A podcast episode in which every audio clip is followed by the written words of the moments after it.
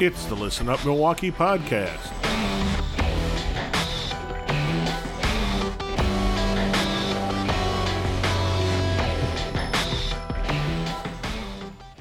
And welcome to the podcast. I am your host, Steve Italiano of the Listen Up Milwaukee podcast. Um, thank you for listening, I guess, tuning in. Do you tune in or do you download? What is it? Thanks for downloading in. Well, you don't even have to download anymore. Oh, that's true. You can Streaming. stream. Yeah. Thank you for listening. Thank you for listening. Dun, Time delayed or not. yeah. dun, dun. And uh, just because I forgot to mention it last time, uh, that mer- music is courtesy of John C., uh, good friend of the podcast. You did a Uh, lovely job. Like he uh, that's off his album Shine. So if you uh, like that little riff there, um, you can go find him where fine music is sold. The internet. The internet, yeah. So uh, It's one big store. CD Baby, Apple Store, blah blah blah. But uh, thank you, John. And uh, today, if you haven't figured out from the voices, we have Aaron and Ruben back today. Yes. Yes. for for another fine podcast and uh the big mouths. not the big mouths you know. Uh, I've got an opinion and other people need to know about it. exactly what what is a podcast you know what why not have a why not you Yes. know I have a microphone. Watch out. i yeah yeah be careful i have a microphone and a blanket and i'm not afraid to use it Right. That's a lovely blanket. Barb does such a nice job with these. yeah so uh, what aaron is referring to is i've got two people bundled up as um as as as most white boys doing a podcast we're in the basement That just sounds like something I would have said, right? yeah well and that's you know Hey, Ruben, where are you at this afternoon? I'm kicking with this white boy in his basement. doing yeah exactly Podcasting and all this other stuff. You know how it is. We got blankets. Right. and uh, so they're they're bundled up because they're a little chilly. Although I think it's quite. I'm actually a little warm right now, so I'm Yeah, gonna be, all uh, yeah. Oh, you're fired up. Then that's good. That's good. Um.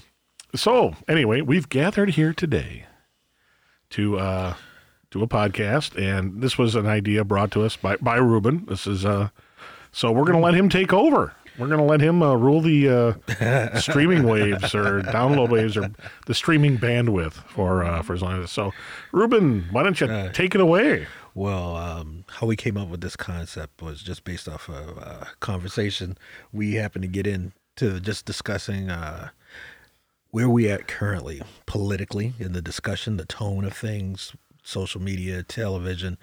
And I was like, the problem we have is that the way we discuss sports and our sports culture, we've applied that to politics and a lot of things in our life now. That they're hard extremes. It's my team, you know, it's got to be my team. It's my way or the highway. The other side is absolutely wrong. There is no middle ground. There's a lack of respect there, you know, just the mm-hmm. the total disrespect, and it's no longer from the point of where you can, you know, previously we were like, okay, well, Obama was in office, so you know it's racially motivated, but I'm like, it was there before that. Oh, You way, know? way before. Yeah, that it obviously came to a point. This has been it was- happening for oh, yeah. seasons now. It's been it's been ratcheting up. You know, it goes. It probably what what would you say probably broke the. uh Shall we say the floodgates was probably going back to Gary Hart, where you know the fact that he was seeing this woman and everything became news. Oh, and it was monkey business. right. It was worth now. It was like okay, we we can report on that, so it's no longer off limits. So Mm-hmm. I think once that happened and and other people, you start seeing things that you never were presented before. That that shift happened. So every every minute, every day, somebody takes it a step further. Yeah. Oh, so they you're saying like the once they introduced the personal life and the Right. It's like okay, the that's lascivious yeah. nature of man. then, Right, it, and- then it became right. It became uh, gloves off. fodder, and Yeah. we have just gotten you know it's no longer us and them. It's us or them. Right. Depending on and we were just talking about this. It doesn't matter what side you're on. Even within the sides, you know, you still have your factions, and it's my faction's the only way or the highway. So Well, Yeah. God likes our team. Well, of course he does. Right. God's on our side. Um. All right. Now I'm gonna. he god or she god? Which god are you talking? yeah. Uh, the black lady Shit, god. right, I'm gonna go. I'm gonna go politically correct and say it's a black woman. The black woman god. Right. Okay. with uh, a disability. with a disability who works at the post office. Right. Uh, no, How dare just you. how what? Oh, yeah. But she's uh, That's 15 more points on the test. I'm just saying. and just to play it safe, I'm pretty sure her uh, alphabet uh, identifier of choice is probably Q.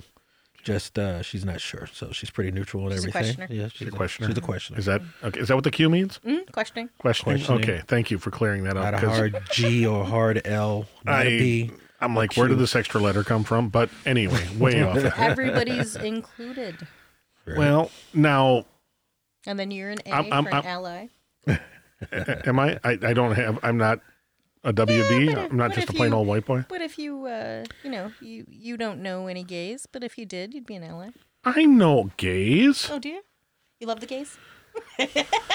Oh my goodness. Barbara and I each have a gay aunt. Oh, lo- oh, well, that doesn't count. That's family. I know Carly. oh, you guys do a lot of hanging out. Right? Hey, we're Facebook friends. Oh, that means nothing to me. I, this is almost the equivalent of you know I have a black friend. yeah, I You know, right, but it's like I have three. Good lord. right? Anyway, that's now we're getting on. Now we're now now we're talking about different kinds of teams here. Right. Well, I'm gonna I'm gonna go with uh, since you guys brought this topic up. I, I did a little thinking on my own. I wasn't involved in your initial discussion. Yeah. Oh, this is a discussion we have all the time. yeah. I'm, uh, we we We're have just- this weekly. You Oh, just get because you get fed up with everything. You see so much, and part of that hits me is um, I'm like, or so we say, recently back on Facebook. Found out my two year ban, whatever reason, was lifted, so my phone number was no longer banned. That's a whole nother you topic got of discussion. banned from Facebook. Oh yeah. Yeah, yeah, multiple times. multiple times, and then finally they just boot, and I was like, the heck with it, that I can't repost something. But when I got back on there, not that I wasn't already aware of it. You know, everybody knows how sensitive everyone's gotten. But now with Facebook and the streaming, you see people and how they, uh, again, that sports culture, they're the troll, trollosity that that Well, the troll be- mentality. right is Well. so prevalent and it's grown and it's people don't think of it as a troll mentality anymore. They think that's just regular that's how you're just supposed to be. I'm supposed to just keep you know I, I almost look at it with some people I want to say what folks used to say about me is like, how old are you? How are you still making, you know, and it's like, when, why do you still have energy for this? And it seems the most minor things you want to go on and on about for hours on end. And it's like, But that's the thing. I know one thing, and I'm going to tell everybody about it. And the minute anybody gives me any kind of grief, and or let alone evidence about how my position might be in the slightest way incorrect, Mm-hmm. you have a pack of wild dogs on you. Like nobody can just express an opinion. It has to be, I know this to be true because of this article that I didn't read, and I'm going to post it. You know, so there's no there's no ability to discern anymore because everyone is so busy regurgitating things that might not be found to be true. You know, how do you how do you have any kind of um, you know constructive conversation with anyone without someone just jumping down your throat? Well, let's. I mean, there's a couple things that I'm going to bring up, and well, no, I and and and it, it it boils down to all these different things, whether it's politics, whether it's the type of clothing you wear. I mean, um,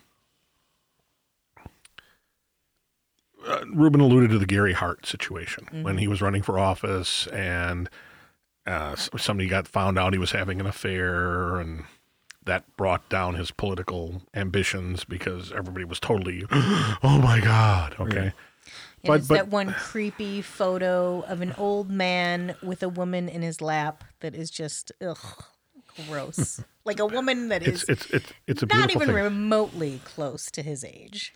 uh, was it half your age plus seven? She was there. That's all I'm saying. Uh-huh. right. Poor Jessica Hahn. She's But- an adult though. That's the main right, thing. that's- I Yeah, guess. Yeah. Creepy. She's of legal voting With age. daddy issues. Well, don't even get me started on that. But so uh, Ruben kind of alluded to that being maybe the breaking point, but I, I think there were a, a lot of things that built up to that because that was 1980, correct? Yeah. Okay. Yeah, that's ancient good history memory. by the days. Yeah. Um, that was the well, the election year 1980. Before, uh, yeah, because um, So it would have been 70. Yeah, because it wasn't. I thought that was in the eighties that finally I remember it. 'Cause It can't Gary- that. because wasn't he in the same group of candidates? I think when Clinton. Uh, Oh, no, it wasn't. first? No, no, it wasn't that. I would guess mid '90s. Oh no, yeah, that's But that would still it that would still be in the the 80s, era. It had to be in the late '80s, yeah, because the '90s were the Clintons. Because was that Mondale that ended up with uh, Geraldine Ferraro? I think Mm-hmm. Uh, was Maybe. that. Uh, that, that, that was. winning it. Just look it up. I am. Okay. Just guessing here. Good Lord. I'm like Fred and Barney, I just- right? Where the I just picture people screaming. Yes, yeah. Well, I'm What's sure. wrong with you? I know why the don't right y'all know answer. this? How can? Oh, I'm sorry. It was spring of 87, yes. So it would have been the 80, uh, 88 election. Yeah, Uh, election year 88. For some reason, I, I, I must just be that old. That I must be that far back. So, uh, and just by the way, Gary Hart's 82 right now. So, Good gracious. goodness gracious, man. Um, actually, well, yeah, 82. He's got a birthday coming up. anyway, so he'll be 83. Happy Nice. birthday. Mr. President. Yeah, maybe Mr. should- maybe Mr. we can- Wannabe. Um, Maybe we can get her to sing in the monkey business. All right, so 87. But I'm going to say, and again, now we, let's, if we're going to use that as our time marker for when civility started to fall away, I mean, we could go back, of But- course. but I'm going to say Two 1987. impeached presidents. huh? Two impeached presidents. Well, I mean, you know, yes, the press protected people in office. We know that. right. you know, no photographs of FDR in a wheelchair. You know, um, the press, everybody knew what Kennedy was sticking his dick in, but nobody said anything. What? What? Really shocked, aren't you? that's, that's why I love Mars Attacks. This is the Kennedy room. but, um, but you know, so the press protected that. There's some people, a lot of people who will point to um, Vietnam and that breakdown in, Sure. in Oh, when people you know, first got to see a war. sure. well, when people first got to see a war, and, and I'm gonna all these things are gonna link up in a second here because, but we had Vietnam, we had um, we had war on television, um, then we had Watergate, yeah. okay, um, and then if we want to jump to Gary Hart, but if we look at how these things came about, and this is this is my position, and I'm not blaming it on any one particular group Why not? because I mean it would be it would be unfair. It would be unfair. Yeah, I agree. But but if you look at basically the speed with which we communicate has brought this downfall. Okay? Definitely. I mean, you look The speed at of communication has increased consistently. I mean, there have been political rivalries before. Okay, and I can pull them up on my iPad, and I did that just before we started. But I could, and and they go back to the founding fathers. Oh, yeah, Absolutely. you know. I mean, uh, one of the big ones that that was noted and makes sense is Thomas Jefferson and Alexander Hamilton, two completely different ideas: strong government, government that you know, uh, two different ways of thinking about it. Uh, and that, I mean, that led to the the Aaron Burr, you know, Alexander Hamilton duel for God's sakes. I mean, I don't, we, we haven't gotten to that point yet, you know. I mean, uh, oh, we will in a couple of years, I'm sure. yeah. Well, we've political assassinations, but but I mean, I think the thing that kept maybe at that, you know, what was the communication process back then? I mean, we remember it took eleven years to ratify the Constitution because you couldn't just pick up your phone and vote yes or no. It was each place had to get everybody together. Each state had to get their legislature together. Each state had to debate it. Each state had to vote on it. The the articles had, and then back and forth and back and forth. And, and again, it's a written letter. I mean, we didn't have telegraphs back then. So, you know, and then you, you had the next big jump, I would think, um, would have been, you know, the telegraph. And we see, um, and I got to look it up now because I don't, my mother was a history teacher. If I get this wrong, she'll roll over in her grave we don't want that. but uh, Abraham Lincoln uh, and you know the debates for the uh, 1960 pre- 1860 president 1960 1860 presidential election, right? Um, Stephen Douglas. Why do I always I always want to say Frederick Douglass? That's why I want to double check it. Um, That'd be that would have been pretty cool actually, if he would have had that much pull. Yeah, well, But it would be a lot uh, farther in race relations. That's for sure. yeah, yeah. I would But- hope so. But uh, Abraham Lincoln and Stephen Douglas, okay, very storied rivalry, and of course we had the telegraph at that time, or at least it's starting to. So news is traveling faster at that point. Um, you know, the next big jump, radio. Um, I'm just trying to think. Well, maybe even, maybe even, yeah, we had radio, and I'll say even like motion pictures, where you at least got to see your candidate.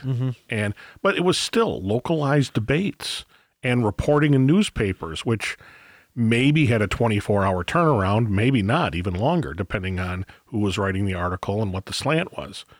Um, you know, from there we went to television, and we all know what happened in the you know 1960 debates with Nixon and Kennedy. You know, Sweating profusely. And then from television, you actually went to cable television and the invention of the 24 hour news cycle. well, and and then we hit Gary Hart. I mean, that's smack dab right there, right? Almost. yeah, Keep talking. I got a cough. lady, uh, Sure. lady, or late eighties. Yeah, that's Yeah. what I mean to say. I mean, the seeds have always been there, you know. Right, but I, I think what's happened is the, the, the rate at which they those seeds of distrust or mayhem or political views being so opposed that they can't fit together have always been there. But like I said, the rate at which they grow now, they're being fertilized by this mass media. And now, Oh, absolutely. I mean, you look at, um, well, a- again, now uh, uh, Barack Obama being really the first president to tweet on a regular basis, right? I mean, I you, you didn't hear the term POTUS. Well, I don't think Twitter existed before him, did it? Uh, well, is it, I don't Before know. You know, I guess it's only 10, 12 years old. Yeah, I can't imagine that it existed. right. But I, but, but I'd say you know, uh, and again, all in that time frame now, we've gone to this instantaneous. I can think it, I can say it, I can post it, and it's there, Yeah. and it's for everyone to see. Right. Well, and not only that, you're not. In this day and age, people tend to tweet angry. You know, it, it's they don't. You know, you used to have to collect your thoughts and think about what you were going to say, and by the time you you know got to that person, you'd maybe calm down a little bit and become a little bit more rational. Now it's just people just screaming into the abyss incoherently Very and true. not thinking about what they're saying and how they're saying it. you know, I am this person that is um, an entity unto myself. I am anonymous. And so, therefore, there's no repercussions for what I do or um, how I say things. And so, I'm going to say whatever I want. Well, very true. I, I, and, and I'm and I'm right there with you. I mean, there are very few people I know who would say in person to somebody's face what I see them post on the internet. Oh, absolutely. I mean, I, I mean, Let alone share their political beliefs with Right. somebody in person. Right. I'm always trying to get people to Strong have a you know a strong discussion, a cogent argument, you know, some salient points. I mean, can we come to the middle? Can we have some spirited debate, um, find a resolution to something, um, if not agree to disagree, and part amicably? You know, it just doesn't seem to be possible at this point, Well, which is so sad. Well, I think, I, and I, I think part of it is when when I talk about the information age and how fast information comes at us. It's more of the. I think people are fueled more by the misinformation. oh, absolutely, You know, they're they're fueled by the soundbite. absolutely. They're they're they're they're And the, the, headline, yeah. by the headline. You know, it's it's the old movie po- poster gag. It's surprisingly, you know, dot dot dot dot. Yeah, it's surprisingly crap. You know, bad. You know, but you know, from, from the New York Times critic. They just had a. Uh, it was on. It's on Showtime currently. The the Roger Ailes story, uh, for him creating Fox News. Okay. And everything that happened with that, but just one of the points he kept making was, you don't have to inform the public with news. We can control them because we don't give them information to tell them how to think, but we will tell them how to feel. and then they'll basically buy into whatever else we say. Right. Yeah. As long We, as, we you are know- the messenger. Right, but it's like you know, it, it- like you said, the misinformation. It was like, okay, I know you're angry, and instead of me necessarily prevent, presenting the facts, let me just keep you angry, and then I will slip some information in there and because you're. I've allowed you to justify your anger. You're going to absorb the information I give you, whether it's right or wrong. That's Well, a very good point. right, That right. that now it's not about fact; it's about how you feel. right, You Right. know, how I feel is this way, so therefore it must be true. right. Well, one of the big memes or whatever is uh, it's going around on Facebook is uh, r- remember Walter Cronkite. You know that have you seen that one? I haven't seen it. Yet. You know where and again it's just it's very brief how you know everybody at- in it's in a certain generation trusted him right, because they read the news. They were news presenters Right. and and journalists. Mm-hmm. Where now It's the opinion. Well, Right, it, right. It, it, there there is very little fact in news, mm-hmm. and it's all about how you feel. And I'll tell you, it's even how things are worded, and I and I don't know if it's done sometimes for editorial effect or not, but one thing, and this goes back a ways, but it just it kind of proves my point. But um, there used to be a radio personality that was on Milwaukee radio a long time, Jonathan Green. Now, if you guys you don't remember, I remember You- the name. yeah, he was anyway. Um, Milwaukee radio for like thirty years. Okay, and he was a Harley Davidson rider. I mean, he wasn't a hardcore tattooed kind of guy, but he liked his motorcycle, and he used to pitch a fit every time because every time they reported a motorcycle involved in an accident, they would always report whether or not he was wearing the, the individual was wearing a helmet or not, whether it was a fatality or not. You uh-huh. know, Like motorcy- it matters. well, and that Pay was his attention to your point driving. that was his point because you know we don't, we don't have a I mean there's no mandatory helmet law in Wisconsin, and and I think he was an advocate of that. I mean he wore a helmet, but you should have a choice, Right. You know. It's your choice. But he goes, why, why does that matter in the story, and why do we report it like that? Right. Mm-hmm. That's and your editor, even something that's small. I, what he was kind of shaking his fist it was the editorialization of news. Right. Wear your helmet. You know, subliminally wear your helmet. He wasn't wearing a helmet, and he had an accident. You don't wear your helmet, you're going to have an accident. You yeah, know, but at what point is the helmet wearing you? I mean, a lot of these accidents, they're going so fast or they're on the freeway. Oh. It's like, it, like a helmet is going to matter. Well, right. but but his point being is the fact that there was an accident had nothing to do with the guy wearing a helmet or not. Right, right, Okay. exactly. Fatality. He suffered a head injury. He wasn't wearing a helmet, therefore he died. Part of the story. Mm-hmm. Right. Injury. Here's why it happened. And I think that's what's happening with a lot of news. And and again, even people that you you don't you think you trust you know i mean we always say this is the world's freest country we can report anything everything there's no hidden secrets we the news media will There's always an agenda. Yeah. but and and, and like I said, I think it really you know Ted Turner and CNN Yeah. is is probably where you start to see that in uh, news reporting. Right. Because how the I hell do you the whole- report news for twenty four hours? right. Well, and with just the simple fact that you truly have less local news, it's almost all corporate owned. So the parent company structure is the same. There's marching orders that come down. You know Right. how to the point that it's not necessarily your local station may be yes, it's telling you local news, but it's still being guided by national. Well, and Organization everything is disseminated. Get everybody in line. Yeah. You know, get everybody in step together. So Well, so is and, and again, I don't. Uh, so are we becoming more and more of a? Well, I don't want to call it. I don't want to call it like you know in the in the old days of the Soviet Union where they had you know one news channel and you got the state news. Right. They still do. well, you know, America in and of itself, What do you like think RT is? Right. First, first talking about how bad things have got, the underlying roots have always been there. And I don't even know if we can say it's just an, obviously an American problem or issues. Just like we don't want to become like Russia, but America and, our concept of, shall we say, democracy, you know, live free, or, you know, uh, uh, but we have, the hypocrisy has always been there's some aspects of our society of like, you need to conform though. They really don't want you to necessarily be free because then, you know, you're not an American. If it's not about uh, being patriotic enough, for the longest time it was about religion. You know, historically, for all the issues we're giving towards, uh, shall we say, you know, people worried, but there's going to be Sharia law. And I'm like, God, I remember, you know, if I think about history that I wasn't part of, white America was worried about white Catholics versus being Protestants. And I'm like, what? You know, I'm like, when you just hear some Why of do the you stuff. fight with each other? I'm like, y'all fight. What were y'all fighting over? I'm like, what is the difference between y'all again? You know, and I'm like, but you were worried about that. You were worried about Kennedy because he was a Catholic president.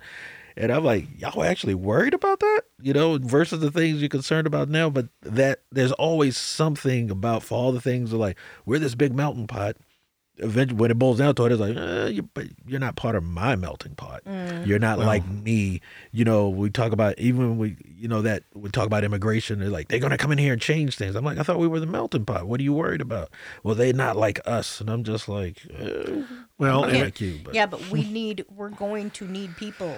That's the whole that's the whole my whole immigration argument. We are going to need people to have jobs. We are declining as a society due to the population declining. And if we don't start to have people here, where do we go? well, I am amazed, and this is again, we always get a little sidetracked, but we hear about all the, the immigrants that are still coming to our country, and I was mm-hmm. like, why?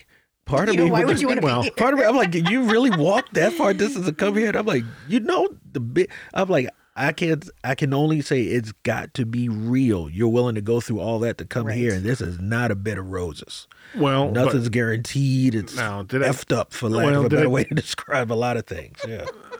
But they're like, Um, it's still better than what I had. And I'm like, I feel you on that. Well, I feel you. right. Well, I. I, you know, I mean, we're, we're, and I hate to say it, but you know, eh, by the time, and I'll call it an immigrant population, gets to second and third generation, that third generation is fat, stupid, and lazy. yeah. Okay, I mean, and and not. I mean, That's our culture. but that's uh, no, but it is. It is. It's like we've made it. It's always been this way. I don't remember the hard times. Right. Uh, last year, I was on jury duty. And, uh, when was I on jury duty? Last year. Oh, February. No, no, it was February because it was cold out. Yeah, I had to postpone it because of my surgery. Anyway, so I'm on jury duty.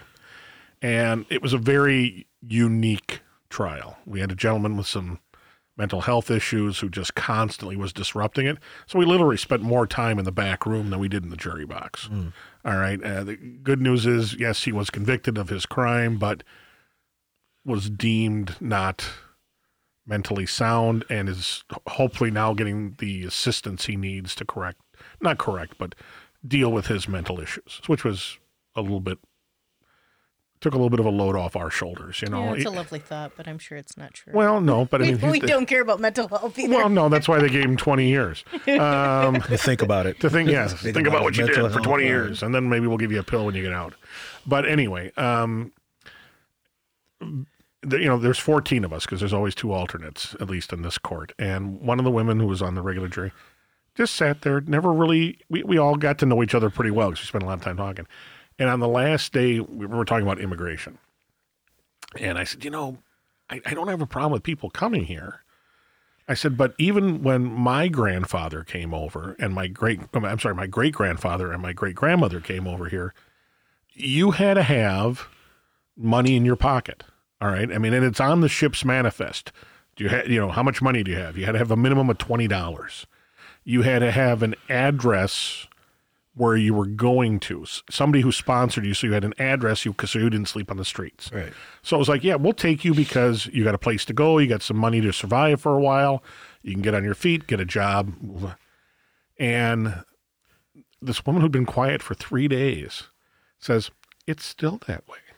Oh, bless her heart. Because well, no, no, no, no, no, no. Because she oh God, where did she um one of the uh, during the Bosnian conflict. And I and I apologize Al, not, not Albania. Maybe she was yeah, I think she was Albanian. And and Aliens is always something. but she had come over in 1998 and they have what they call a green card lottery and you not only have to win the lottery and there's only like i think they only like 500 people a year win the lottery um, so not only do you have to win the lottery but then you have to qualify so they went through even though they were allowed to immigrate it took a year and a half because they had to have $20,000. They had to have secured housing before they came over here.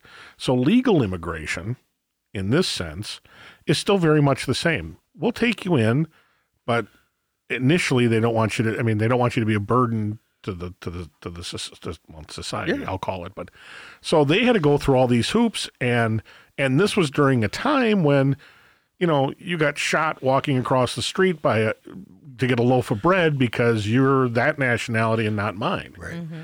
So she was thrilled to be here and and really had some very nice things to say about coming to coming to America and and our society, you know, how refreshing it was, how now maybe they come in with a little bit of blinders on. Well, But you don't com- hear com- the mortars, do you? It's well, right. right, but but again, when you look at what what what you know, I mean, look at me. Okay, I'm fat, I'm stupid, I'm lazy. I'm sitting here with thousands of dollars of equipment, being able to broadcast a podcast. Sure. This doesn't happen in certain places, It's all relative. And, you know, right? You know, and and Appreciate what you got. and I, but again, I don't think about it. I'm right, right. I'll shake my fist and you know say, "Oh, they're charging me X amount of dollars to do this." you know. This is your norm. Right. This is my norm. So, and now I lost my train of thought. So let you guys carry on. Well, no, you know what the funny and I'm, again we'll, we got to get back to the sports culture, but when we talk about uh, you know this is almost the anger we have and like the lack of civility.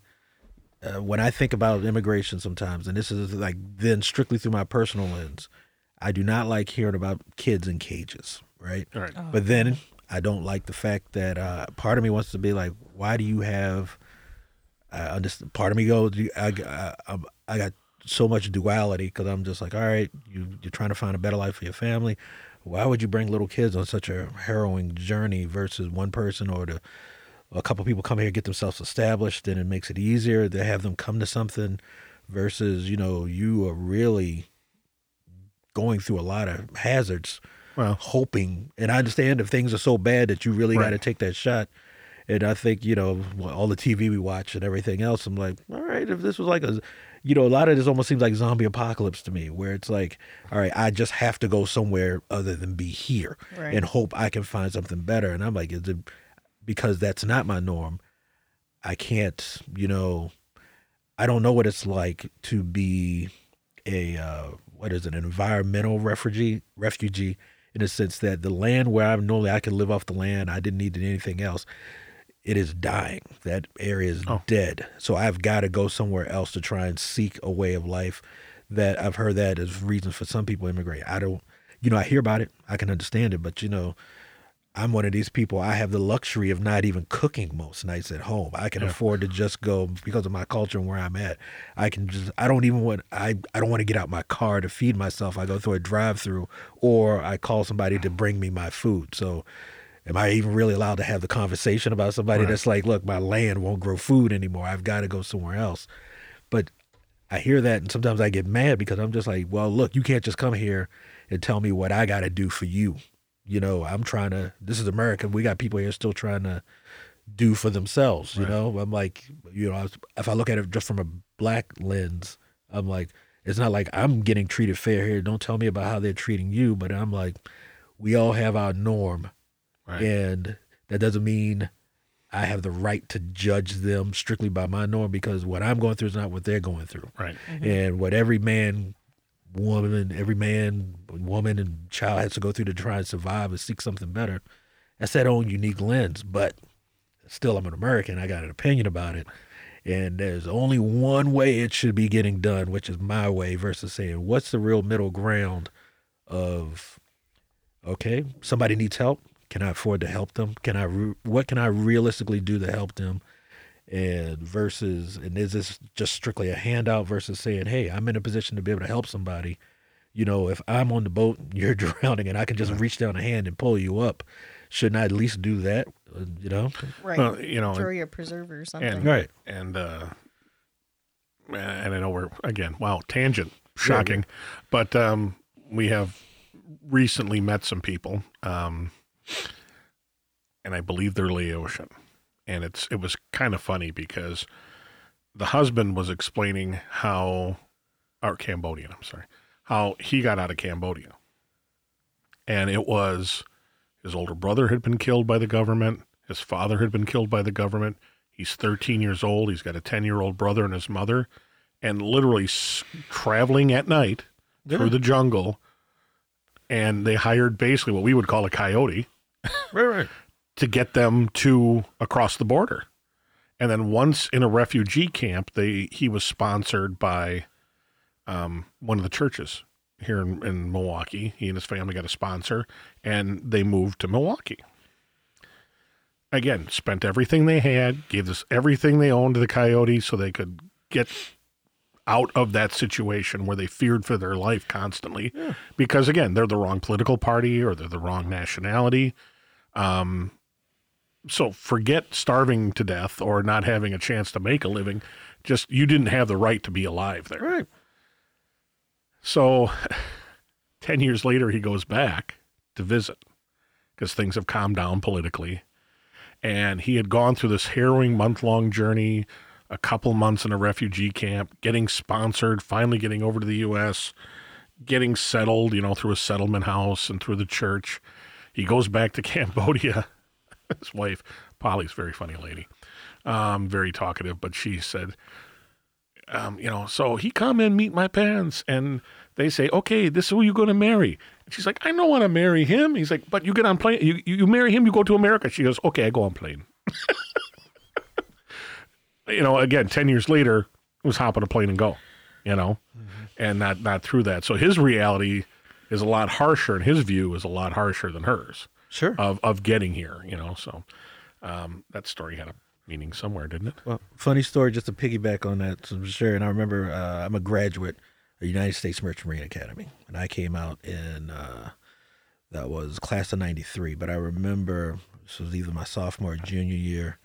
One young man, uh, actually, I think it was maybe my indoctrination class.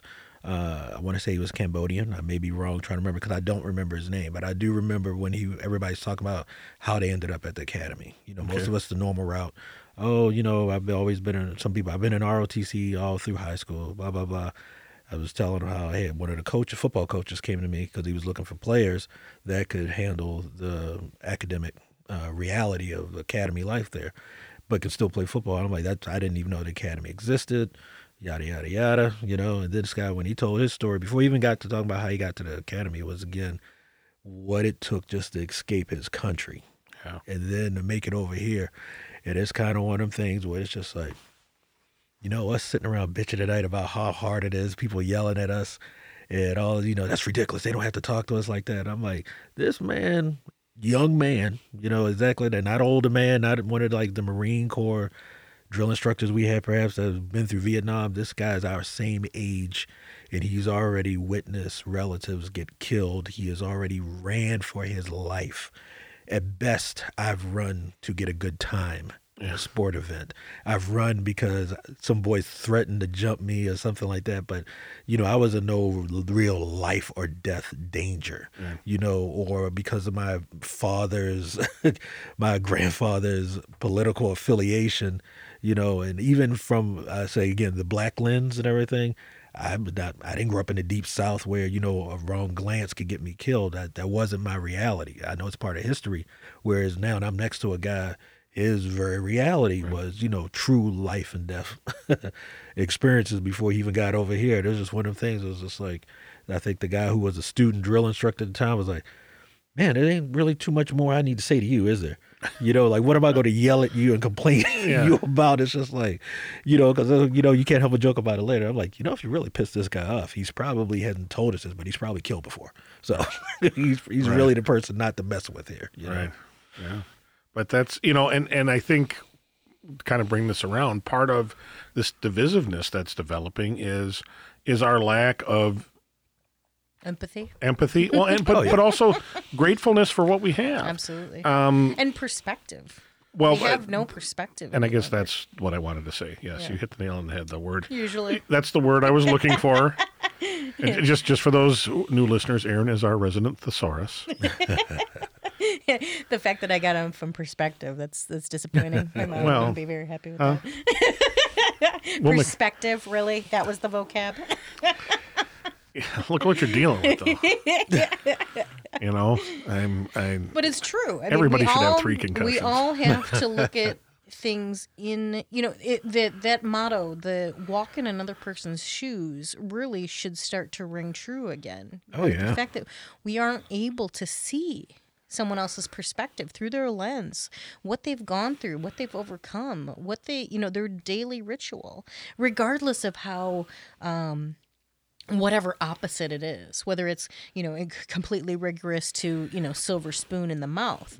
You, everybody has some sort of adversity you know and, and until we're really able to digest that and chew on it and and really let it ruminate the, we're not going to move forward. We're just not. We have to start um you know I, I keep making this joke. I'm like we better start coming together before the aliens get here because because it's all going to go down then. Well- i mean if we're if we're all so busy fighting with one another where are we going to go? You know what they how, are we going to innovate? How are we going to um, make things great? You know how are we I, I didn't mean to make a tagline but but it it we don't have a purpose if we're so busy making each other miserable because we have to let somebody know our opinion. We have to get that out If I can quote a great man, uh, James Cameron from Terminator 2, where they had a line with the the little kid that was uh, John that played John Connor, Yeah. and uh, Arnold, and he's like he watches some little kids fight on the playground, and he goes, he looks at the Terminator, he's like, "We're not gonna make it, are we?" And it's like, "It's in your nature to destroy yourselves," and it just seems like for the things we're talking about, you know, we could probably be having this conversation at any year in any point in history and someone feels the way we do. Oh absolutely. Oh, that yeah. we have taken this sports culture approach to things. Um, and because unfortunately it's human nature we just you know eventually you know someone gets to be stronger than someone else. So once that happens my opinion is right. I see that so you know it's not man not male culture it's human nature to emulate what we Wait, it's view as that strength need to be the king of the mountain Well, you know n- push everybody off and i am the king and i am right Well, I'm, I'm going to come around here. You know, we, we, we were, did we talk about, I don't know if I recorded that part or not. We were talking about what the Q means in LGBTQ. oh no we were Oh, not we, we, we weren't talking yet. Okay. Earlier, let's let's let's toodaloo, toodaloo, toodaloo. um, before I hit the record button. Um, but let's let me pose this to you. All right, and I'm gonna this little device here, my phone, allows me to have an individual voice.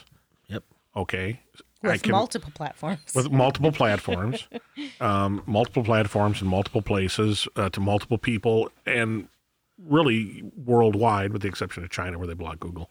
Um, but um, do they though but but by being you can't block no you can't block google. They're gonna have their own china google. So, but by having so many individuals now, okay, and I'm not saying being an individual is wrong, okay, but nobody is part of a group anymore. oh that's not true no I- I- that's That's that's what's causing the discourse. It's this it's this tribe mentality. You're even- in my group, yeah. so therefore we are right. Because even though we have the individual voice, we have sought out those who sound like ourselves. Mm-hmm. Yeah, the You know- have come come to roost. But Right. has the chatter gotten so loud because we all have a voice and not as okay, then we may be part of that group, but that group isn't even the groups aren't in unison. Okay? yeah, Right. So by having so many individuals, you know, and and uh, I, I am not even thinking of uh, so Group A used to, and again, let's take it back a while. Fine, we you know back in the civil rights, that was a civil rights group. That we had marches, we had sit-ins, we had protests, bus boycotts. But you still, oh, and boycotts. but, Okay, you, but you still had Dr. King and Malcolm X. but you had leaders. Dead, getting murdered. but but different viewpoints on how to achieve what they felt were the same goal within which from an outsider viewpoint they're the same group and i'm Right. like Well- from the inside you're like no those are two different camps and I'll give you violent that. versus not violent, eh, different. but but but but uh, a common front with a common goal. Well, I shouldn't say common front, common goal. right Okay, common goal, two different messages, but and you and but now that same group is going to have is is going to is I think they they're fractioned. They they fraction themselves, and now you've got subgroups to a group, and each of them is trying to have a voice, and each of them is trying to prove a point, and the the, the entire message has got lost. I mean, and But- and again, not that I agree or disagree with it, but I'm going to bring up the Colin Kaepernick thing. Okay, Sure. what has happened? The protest became the news and not what it stood for. Not the message. Yeah. Not the message. The message is completely lost. Agree or disagree with them, and I know most people in in, in my demographic are going to disagree with them, but the message got lost, and the protest became the message. All right, and that's frustrating. Okay, Sure. Um, But in if why it got lost, probably part of it is also for the simple fact of uh, again our politics and sport culture. I co-opted. I would think, you know, again, I would say the right helped that not because I'm saying it because of the right, but because of the fact it served the purpose of keeping their base motivated. That anger of again it's that that- my talking about this and where I want to steer this conversation if nothing else from a certain point of view it just helps keep my base my group of people in line with me uh you know Angry and the anger right because and that anger is one of the reasons why the message got lost because I found something that they would feel angry about you know?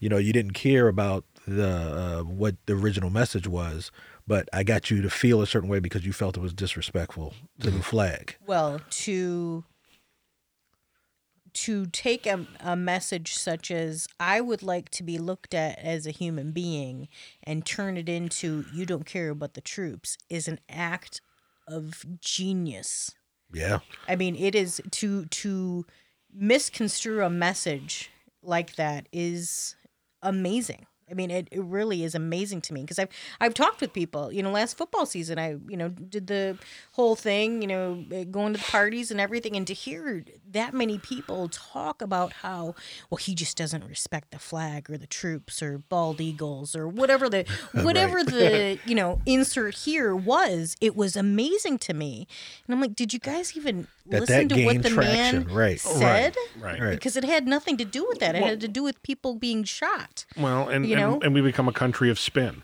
Oh, Yep. absolutely. I'm going to take whatever happens and spin it in my way. Right, right. Um, and and I have been to plenty of sporting events where if if kneeling with your head bowed during the national anthem is disrespectful to the country, I can go to any sporting event anywhere in this country tonight and show you four minimum four to five chuckleheads so drunk they even forget to take off their hat and they're too busy drinking their beer to even notice the national anthem's right. playing. And screaming and talking and right. yeah. You know, um, Yeah. Is that respectful? Right.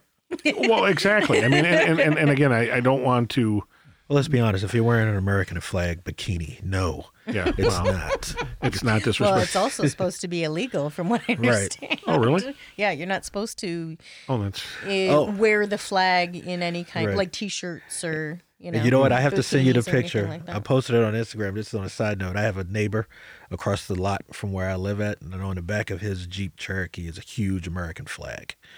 You know, just waving and everything. And I'm like, uh, again, just I think it's funny when I see that. I said anybody that feels that that patriotic, right? I'm like, well, I know he's white, and I assume several times a day he has a conversation of, look.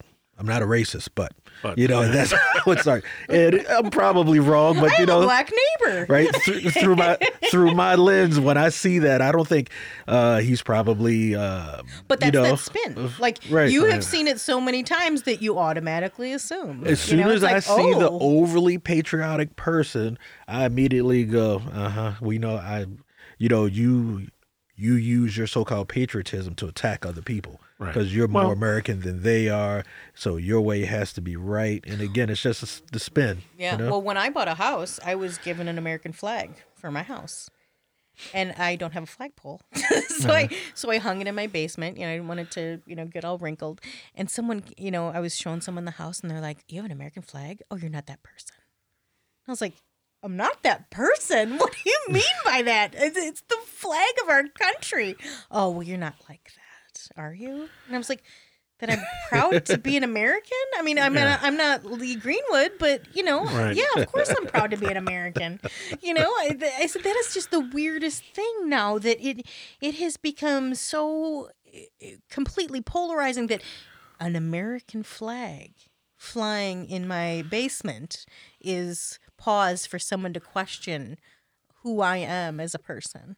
I just I, I was flabbergasted by that. I couldn't believe hmm. it. It- like the one symbol that is supposed to be the uniting, contributing, you know, Well, everybody together faction of this country is like, oh, Well, you know, honestly, one it's, those, it's funny. And again, for on this topic, the one time I rarely feel that it's okay for me to be get into full America mode. Just cheer me Olympics. yeah, absolutely. At least during the Olympics, there's nothing wrong with being proud to be an American. I could just root for the American team. well, and there's. And something you- if you aren't. right? But you can, and but you know, again, we say in sports now that's okay. But again, how we then come back and talk about things again, American, you know, that because think about it, we have uh, how many people tonight are probably enjoying a good argument as a Green Bay Packer fan Oh, yeah. with somebody that roots for the Bears, and you know, you know, somebody excuse my friend, you know, oh, they're a bunch of pussies, blah blah blah. You know, it's sports talk, Right. Right. But I bet you, if I told you a bunch of things that we know as sports talk, so-called locker room talk, we it so easily applies to our political discussions Oh, now. Yes, yeah. Right, and part of you says, "All right, you know what? When I'm just yelling about football or something like that, I almost feel I'm allowed to be an ignoramus. it's okay. Well- it's foot. It's only football, right? Right, right. It's only well, e- exactly. It's Right. it's a sporting event that's you right. know It's supposed to be a release. That's supposed to be the release. caveat. Yeah. well, and it's supposed to be entertainment. Mm-hmm. And now and now politics has become entertainment. It's become theater. Right. Well, yeah, the same. It's the same spin. You got to get someone's attention.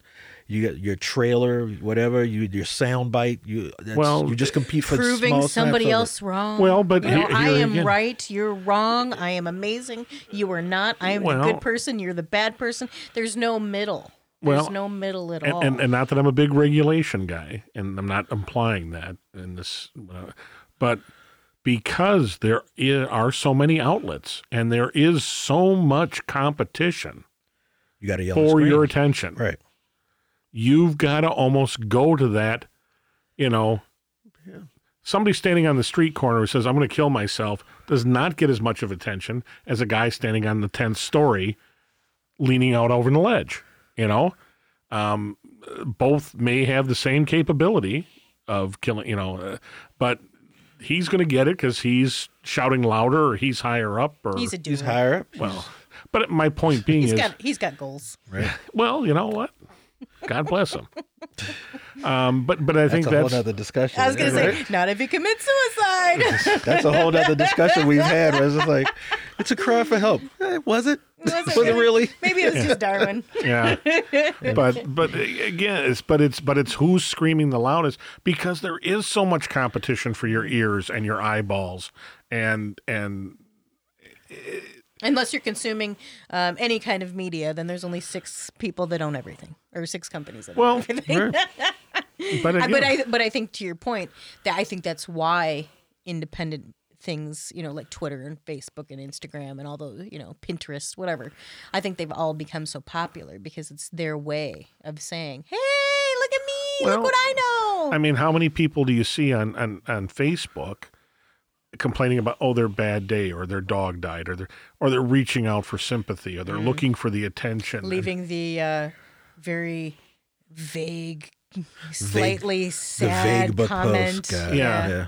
you know that and then they, Something I can't believe that happened. to happened. Yeah. I'm like, I can't believe you posted that. Right. So you know, yeah and get you and what your shoelace broke you know I mean right. oh no But know. again, perception, you know, what you believe to be something that is earth shattering, the next person, oh, yeah, well, you know what? I was uh, chased by a wild pack of wolves to get here. So, eh, Yeah. it is what it is. That's right. Sorry about your shoelace, though. Yeah. well, again, perspective, and uh, but I, I, I, I, I mean, my opinion is, I, I think part of what has this has evolved into is the fact that there are way too many outlets to communicate. And again, the competition for screen time, FaceTime, you know, your ears. Um, And, and only so many people would want to use those to actually communicate. well, and and you know, uh, that was for legitimate purposes. well, you know, and there might be some people out there and say, "Well, gee, Steve, you're the you know you're the pot calling the kettle black by having a podcast." yeah, but- kettle. Yeah, Well, no, you know what? I One, prefer pot. sure. One thing that happened, it always cracked me up. This was uh, when I remember when I first got on Facebook it was probably 2006, 2007, and I was enjoying it. And I was saying to myself how I what I liked about Facebook versus more so MySpace at the time, right? Was I can actually get it, have a conversation with somebody. We can comment back and forth. So for not being in the same room, uh, or having to be like on a bulletin board, you know, the Oh, old school days when we had to be there at the same time. I can have a conversation with somebody. We can discuss it. Other people can join in the conversation. And then it cracked me up when I started hearing about people as Twitter started growing in popularity. It's like, oh, I'm leaving Facebook. I'm going to Twitter because I, I want to say what I want to say and not have everybody. I don't need everybody commenting on it. And I was like, well, what's the point of being on social media if you just want to yell out into the wilderness, but you don't? If you didn't want to share your thought, you didn't want to invite discussion. Why are you sharing it? You know, but people just want the outlet. Mm-hmm. They want to state an opinion. Right. And some Yeah. people don't want the discussion anymore. Yeah, That's they me. don't want to, you know. That's why I like Twitter. I but you just, know- I just, I'm a lurker. I just like reading stuff. Right, but you know what? But uh, but there's some people out there that really do, you know, because what happens? morons on Twitter. Right. Oh, it's such a bad day today. Oh, I think Twitter is in some ways worse because you can have so many people that just pop up out of nowhere. yeah, but you can jump get rid on of them so much easier.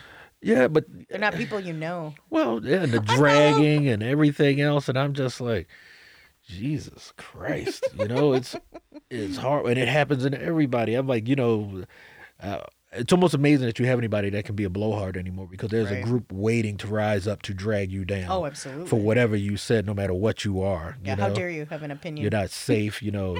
What'd you say about Beyonce? You know, the BeyHive lurking, they're always there, you know. It's- we're so sensitive. There's always a group waiting to be mad. Yeah. I, I, I applaud her for her success, but I don't get it. Uh, what? Oh, Beyonce. Oh, I feel the same way about like Taylor Swift, but all these people. Same. But guess what? They all have a talent that I don't have, and they had the drive or the opportunity to maximize it. So you know what? I- and I'm okay with that. I'm- in that I'm- aspect. Ab- Yeah. absolutely. you can, you, can well you can start bashing me, but I mean Taylor's i- i- now my the, the, John, who the gentleman who gave us our opening music, Yeah. okay, has a very definite opinion on Taylor Swift, okay, Well, being a musician, Sure. I can't imagine why. He would. and and a lot of it has to. I mean, real, realistically, it's if it was a financial opportunity because her father had the money to back her to do these things that a lot of people don't have the opportunity to do. Uh, whether you think she has talent or not, that's a I used other- to think she was an American Idol contestant. I had no idea who she was. Yeah, I I can't listen to that. I eh, that's just not my. I have a hard time listening to any music now. I, I you know, Just- I turn it on and I'm like, so they just. I understand, you know, back in my day, I understand they had a chorus and it repeated, but now it seems like the lyrics are the chorus, and I just can't. I Right. just can't anymore. Well, again, sound bites, quick, Right. cha- snappy. Yeah. I mean, hip hop attention changed deficit everything. Right. disorder. radio. the things people listen to, you know, we one we're also older, and mm-hmm. just like all old people, we've come to, you know, back we that's always been around back in my day. Right. Wow. You know, I'm like, you know, we didn't have rap like you. It was like you had to actually listen to people. Although early rap came out, you couldn't understand what they were saying because they were all yelling and screaming on the mic. You know, evolution. But Well, but, music, but, but everything that would changes. make you that would make you pause and like really take it in, and you have to wear headphones and you want to hear what he said versus what he said. I, I I always think of like I know I'm getting older when I think of one of my old bosses. He always used to say, you know, I like that song, one bourbon, one shot, one beer, because it tells a story. and I get what he means by that now because I'm like, just, just it seems like we're all just speaking to fill the void or singing in this instance. Right, it's right. like we're not. There's no. it's it's quality has gone out the window and it's purely quantity. How much how much can I produce that just inundates somebody? You know what? I while I'm over here laughing, I'm just like, my God, Gonzo porn has taken over the world. Yeah. We no longer make the feature. It's all Gonzo. It's, all individual scenes, little snapshots, and oh, Hunter S. everything else. Thompson would be so happy. Right. Nobody's it- writing a script anymore right. with bad acting. I, I want to know all these pizza boys out of out of business, Right. I- all these pizza delivery boys have no place to go. Um, and everybody's Right. pipes are clean. Yeah, It was social media and all of the delivery services we have. You know, God, we need more feature porn now. I mean, I, yeah. Of I'm course, an Uber there's- driver, but you know, There's there's no yeah there's there's no uh Oh, they don't make like the movies anymore. no. See, I don't know. well, and then, I'm uh, probably the only person that's But then never your been on the intelligent brain for would come in and be like, "Well, I couldn't afford to pay my Uber driver." So I'm like, "What do you mean you couldn't afford to pay him? It's through the app. What your credit card decline? Yeah. How did your credit card decline how did before you you, got here? after?" I'm like, "That doesn't make any sense." yeah and how does Just it, admit you wanted to screw up. Poor writing. well it is it is Maybe that's what our next uh, forte should be. Right, yeah, bad movie rating. Well that would be uh, oh, ours would be. yeah, the don't best you have to porno put a credit card in to get the app to work in the first. Right, place? exactly. All the things. It's it's That would ruin con- it, right. A convoluted plot. Right. It would have to be. It would have to be. Well, it was my. I lost my phone. Actually, no. That. In the Uber. well, there we go. Because then the Uber driver could come back and bring them their phone. yeah, no. Anyway, um, I have a phone from my Uber driving days that I'm just like, where the hell? It, it was. I just. I don't remember when I put it in my glove box. It's not my phone. It's got a bright pink case on it, and nobody ever contacted me to get it. And I'm just like, well, no, How because do they, you? you lo- they lost their phone. How are they going to call you? But how do you not know you lost your phone or? To the, you know what I mean. You know you lost your. ph- You and you know it's an Uber. right. You knew I was the last person, so you like Well. you. Oh. You kind of know how to find me because. Trust me, I've had people getting in touch with me because they've left their IDs and everything else in the car, and I'm like, oh, okay. But Well, oh. It's your phone. It's your connection to the world. How else are you going to speak your opinion without your phone? Yeah, Actually talk to people? yeah, physically stand on the street corner and oh, talk How to dare people. you have a conversation? Well, oh, this has taken quite a turn now, hasn't it? Right. As it usually does. It does. I, I, it's, it's never what's on topic. So, so what's the what's the solution, Steve? I, you know, like I said, I'm not a big regulation guy, but I, I honestly believe that number one, I don't care who's in the White House, they shouldn't be allowed to tweet. Oh yeah, I think that should be like a- And and something you have to sign.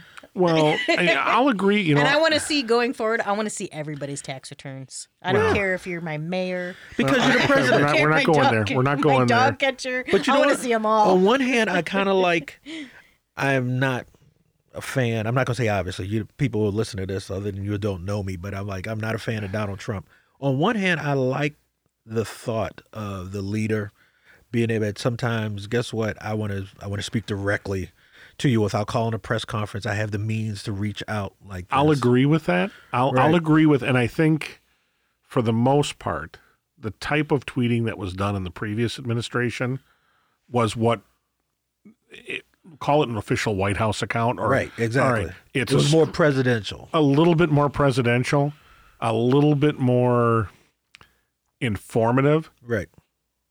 I don't need to have the the leader of the country I live in calling Meghan Markle Mar- nasty Right. on Twitter. I want to know what's going on in legislation, what's going on in my government.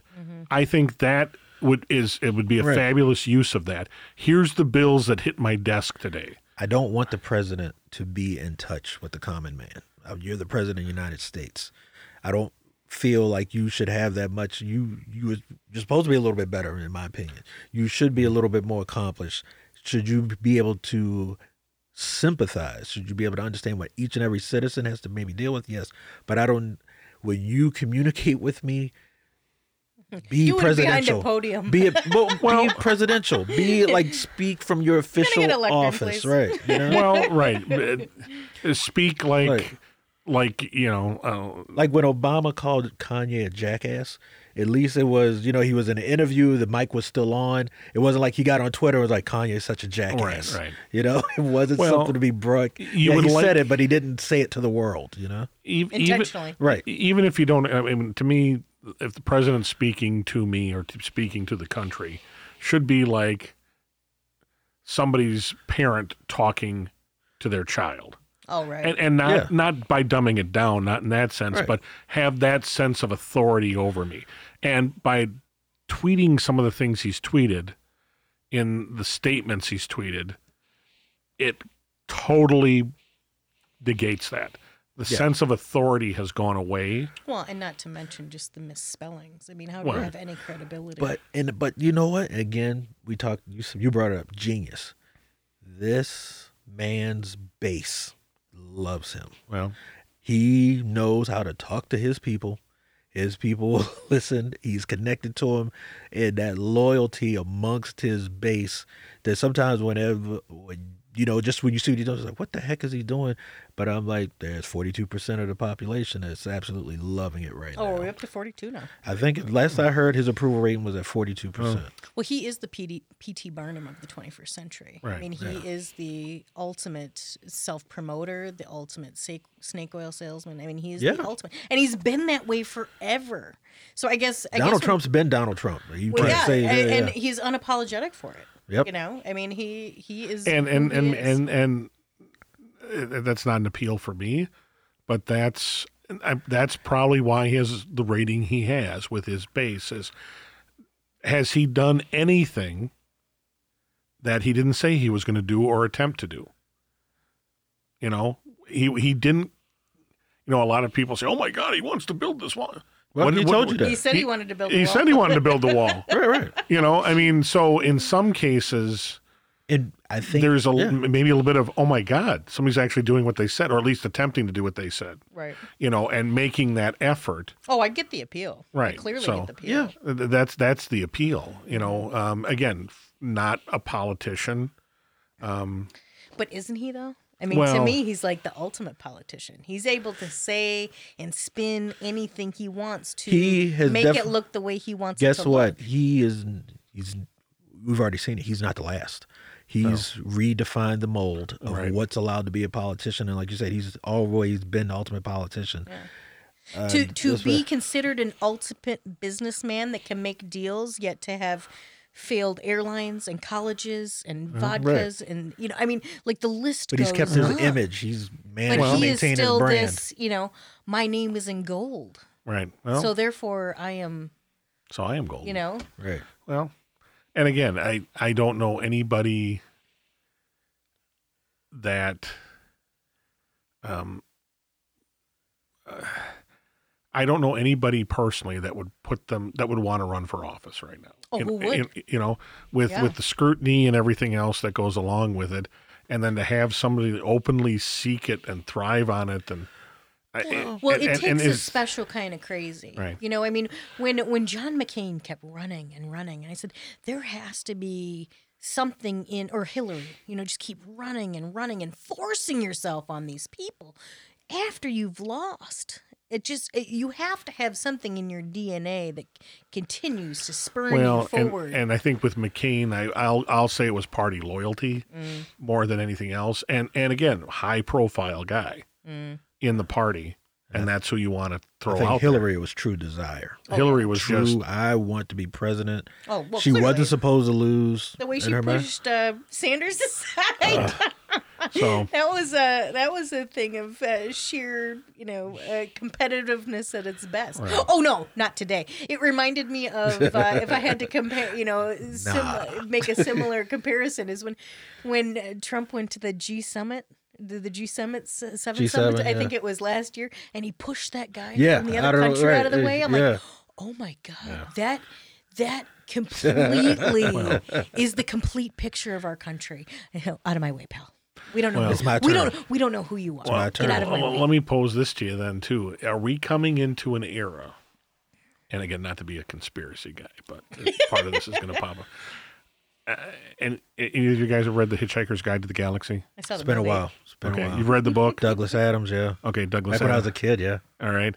And the whole purpose of Zaphod being the president of the universe was to distract people with his shenanigans so the people who were really running the universe could get away with stuff. Oh, absolutely. I, I, I think I, I, I was going to bring that point up earlier. I, I think at this point, you know, given all the communication, given how easy it is to literally reach out and touch somebody, you know, as the old uh, Ma Bell commercials used to say, it would be so easy not to have a president. That Do one- we really need a leader? Do we really need someone representing us to the world? Do we first? It goes all the way back to God. Get rid of the electoral college to start with. Uh, we don't need that anymore. Yes, we do. a- Yes, you do. I here's no my state every state has a say I, I i will argue that all the time it it it might be something that we else other than what it is as it is but if we do not have every state having equal representation we are no longer a nation every state, and again, this is a good sidetrack. we all agree. on. for what Montana gets for their electoral votes versus New York, Montana actually carries more. Although obviously to win New York, you get more electoral votes mm-hmm. compared to population. Montana's citizens carry more weight than a New York citizen, the one single person, because only 100,000 people may be there for their four. Like, what I don't know how many electoral votes Montana gets. I'm obviously I'm generalizing here, but for New York, for their 200, that's now divided over multiple millions of people. Mm-hmm. The actual weight of those electoral votes is less. So now Montana, in a sense, has more weight than a New York does. hey move to montana But right, but then it's like Gonna okay, raise up some dental floss. but let's say every state should have a thing. But then I'm like, if I can move to another state, yeah, my vote should still count. So I'm strictly in that camp of the popular vote should determine it.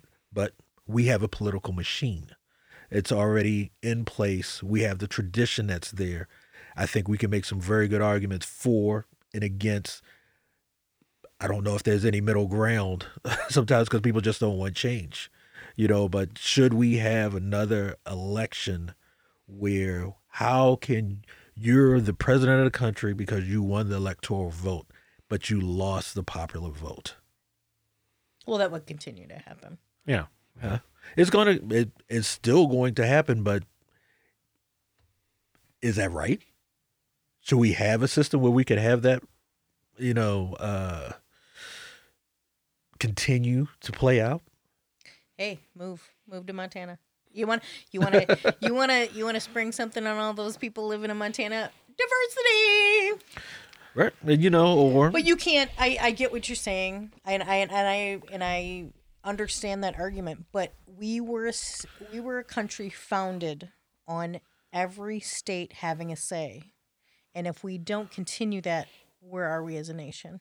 You know, I understand the whole argument of you know one man one You know- vote, but if you live in a state that has a lot of people and a lot of people that lean a certain way, then go somewhere else. You know, there was I Well, remember there was a, no, no, true. You can move, and and I I do not disagree with what you're saying, but I'm like, well, every state has a say, and I'm like, all right, yeah, you should have a say in how you run things in your state, right? And I get where you're yeah, coming from, federal law also and I- dictates what the states do. and I understand why we have our system of congressmen and senators and how that breaks down. I've, and I agree with that. But then when it comes to a true national office, the president, that's the only one really true national because everybody else for all the power that they wield and we talk about we say oh you're running for national office you're still just senator of your state Mm. you know versus and even though it may you may be having money coming in from all over the country you know you're still just a senator of your state. Even though you're a congressman you have a you don't even represent your whole state. You just represent your district but you get to be nationally known. The president is a national office. Do we really need every state to have its say versus making sure every citizen's say matters? Well, we are not a true democracy. We're No. a republic. correct And in that sense, the way we do things now, We are a constitutional republic. we are Right. constant. and I, and I understand that yes you're absolutely right But so that's if if you if you I don't think you could go to a true democracy because uh, the republic. Uh, you know, if you look at history, one man, one vote, great. But again, we're uh, Then we're Rome. Well, And how long? Yeah. How long? Did Who that says we're not? Well, who says we're not wrong? In a lot of ways, we are. Yeah, You know, history's repeating I itself. would, We know I would that. agree with you completely if federal government did not carry so much weight. If it really did its constitutional duty and protected us from, uh, uh, what is it? Something uh, foreign and domestic uh, terrorist threats, whatever it is. I can't. I'm, I'm a true American. I don't know. You want to pull up the Yeah. Constitution? for it? but um, you know, if, if if we're really, if the federal government is really supposed to uh, protect us from threats, foreign and domestic, then yes, absolutely, one man, one vote. But they have so many other fingers and so many other pies, and regardless of whether I agree with the things that we do or not. People shouldn't have to pay for things that they don't agree with. You know, I'm all for, hey, you know what? If you want to do what you want to do, go do it. But don't expect me to support you in your endeavor. You know, if that's if that's the the freedom of choice that we want to have for uh, for everyone, then we have you know Now- we have to Well, extend it to everybody. But now, has government, has federal government, and government in general, gotten too big? Oh, of course it has. You know, I mean, I, I tell you, and Sure. and I, I hate to admit this, but I'm going to. Uh, primaries for the '88 election, Al Gore is running. Al Gore is preaching smaller government. Honest to God, that and was, the lockbox. you know, we need to pare down federal government and and you know whether your states' rights or federal government's rights. But true, I mean, you look at the sheer volume of what the government does and overseas, yeah, and overseas All the and, and money. and they hold people hostage. Well, and that's and that's we talk about the government, but let's be honest, it all boils back down to human nature. oh, Eventually, I if I'm in government, right, or I think a good example of it, uh, California Prison Guard Union, right. Oh yeah, the three strikes law was pushed by them. A lot of laws people don't realize came about because that union wanted to uh, bolster job security for mm. the the guard, so we can lock people up for longer, and, keep and them in jail, More jobs, right? And they had another the, prison then. and they had the money. And you know, really, we talk about America and all these other things we're coming down to. Eventually, it's just like war. There's a monetary motivation somewhere Absolutely. along the line. And then with all these things we're talking about, a government got as big as it was because somebody probably saw an opportunity, and it was like, well, you Oh, know what, every we're not doing enough here. Well, let's have somebody focus on that. And once one person gets focused on it, and he probably says, I need some help, and maybe legitimately says, okay, uh, let me get some help for that. But then it's like, well, we're not getting enough money to do this. Well, here's some this. Well, whoa, that may be more money. And nobody says, well, let me give that back. I don't need all that. It's like, well, what else could I do to justify this? Well. in the whole American attitude of keep your budget. Well, And that's- you yeah, grow, keep your you do all this, and it I, it I all have- spiders out. It I all spiders I have out. friends in the private sector who, you know, they get new office furniture because the money was there for new office furniture, even though they didn't need new office furniture. They didn't spend gotta that spend five it. grand. Right, they They, won't see it, it next year. it. Oh, you spent five grand. You didn't spend the office furniture. You don't get that money next year. No, I get you. So, Yeah. well, okay, let's wrap this up. Case in point. Make your closing argument, Aaron. For what? I don't know. For against, right? I don't know. that we're a sports culture? Absolutely. We are. But but if we, you know, I you know, it goes back to my other point. You know, if if we're not willing to walk in one another's shoes, if we're not willing to listen, like truly listen. I mean, we are a nation of waiting to speak. We are not truly listening to one another. It it it's you know, working in customer service, it never ceases to amaze me how surprised people are when I am actually listening and providing solutions for mm-hmm. them. Mm-hmm. oh, wow.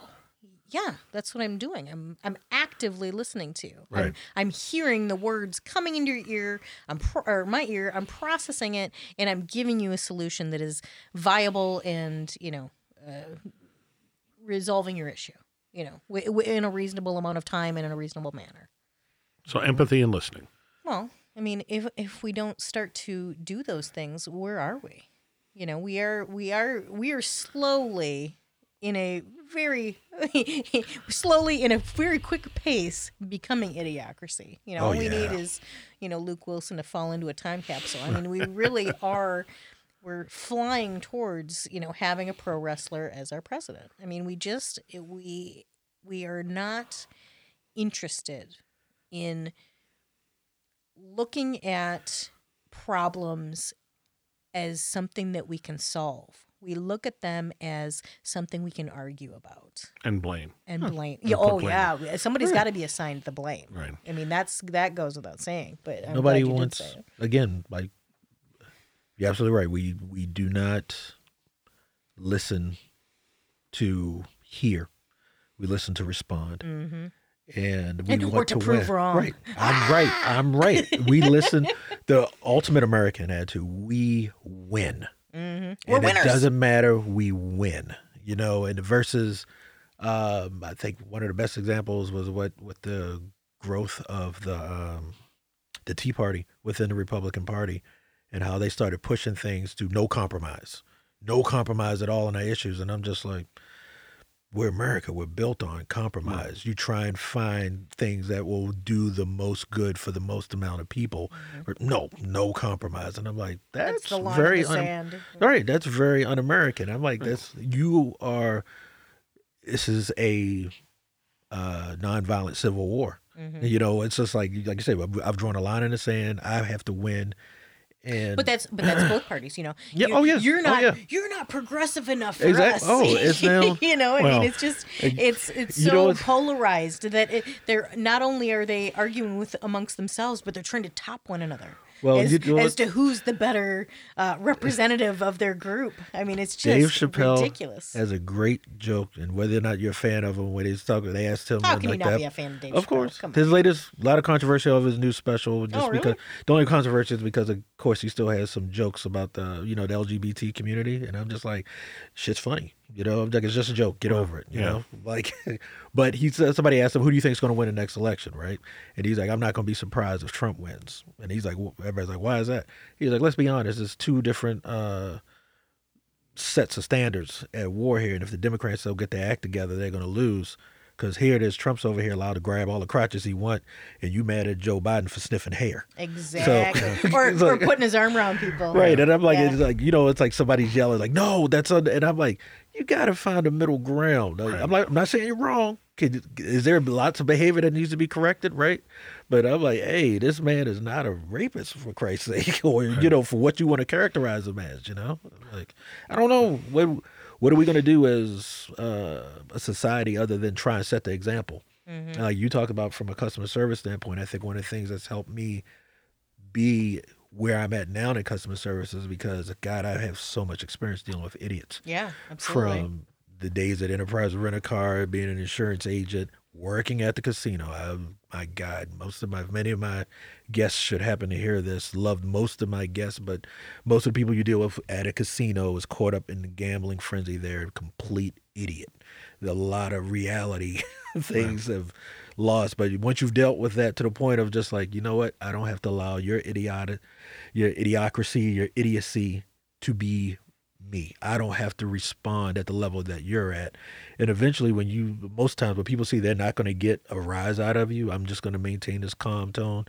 And then it's like, you're not saying anything. I'm like, you're not ready to listen. What do you mean? I'm trying to tell you how I'm going to help you. You know, mm-hmm. I, I heard what you said. I'm trying to help. But I'm like, hey, hey, stop, stop, stop. I know it's human nature. You want to keep mad. You you feel I'm not. I'm like, I'm just trying to help you. And when you're ready to listen, I'm here. Until then, if you just need to get it out, go ahead and say it right. but I'm not going to I don't have to throw that energy back at you. And I don't have to absorb it either. I'm just not going to be a part of it until I'm you know, well, and eventually it's more not dying. Sure, and I think if more Poisoned. people stop and just start to realize, like, hey, hey, you know what?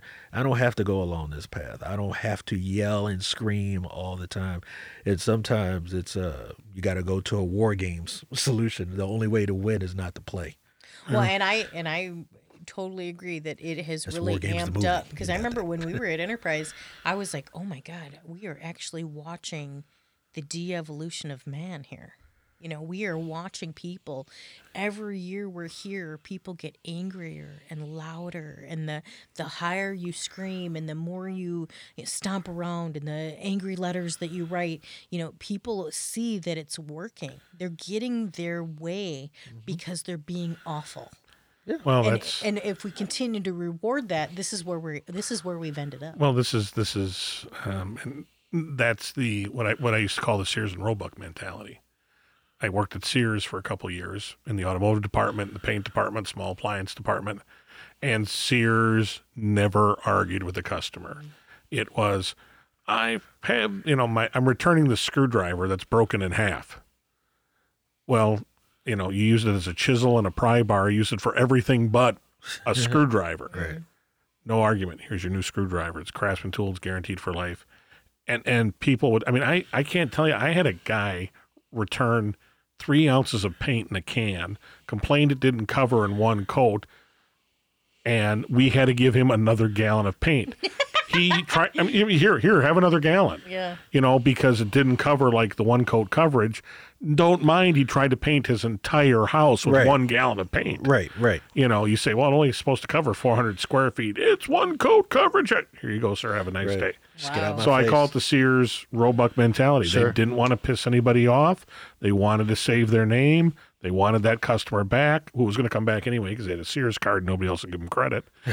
you know, but that's what I had to deal with. You know, the the guy I never forget that he brought in the paintbrush. I'm using this, and the thing had like this much hair left on it. I mean, it was just anyway. Yeah. So, um, closing arguments. Good, good. Well, um, uh, Ruben, did you get a closing argument, or are you just piggybacking on Aaron's? Yeah, that's all right. Yes.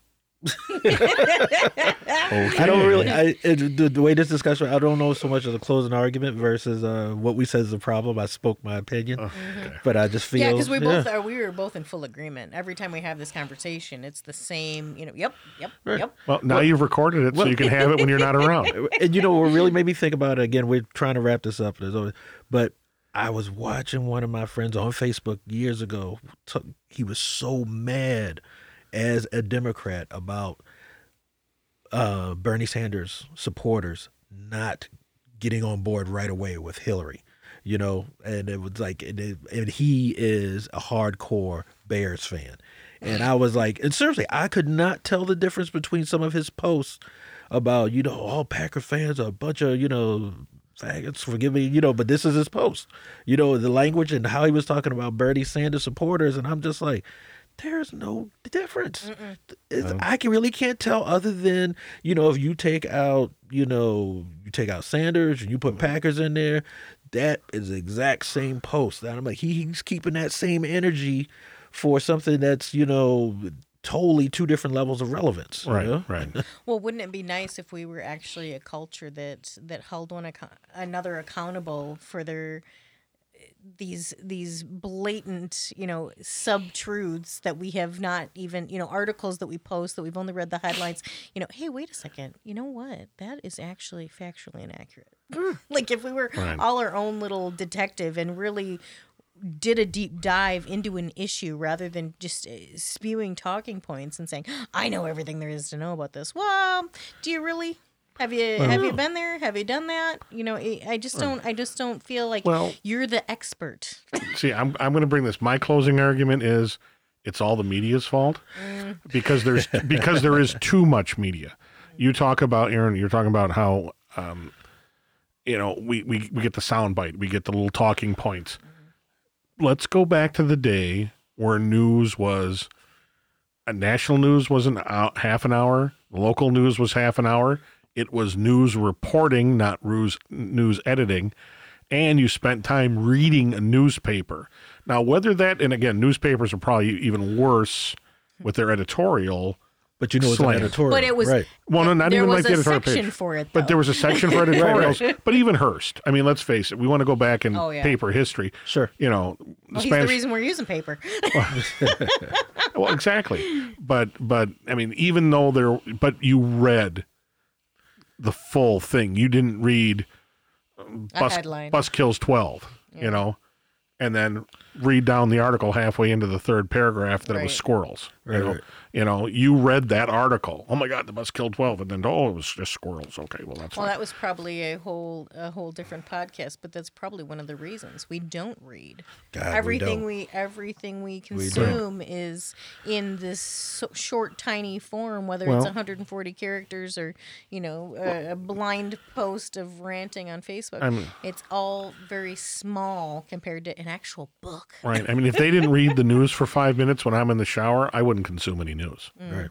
you know, um, Is there a service I can get do a transcript of this discussion so someone can read this instead of just having to listen to Yeah. it? it's so much more entertaining to listen to it. right?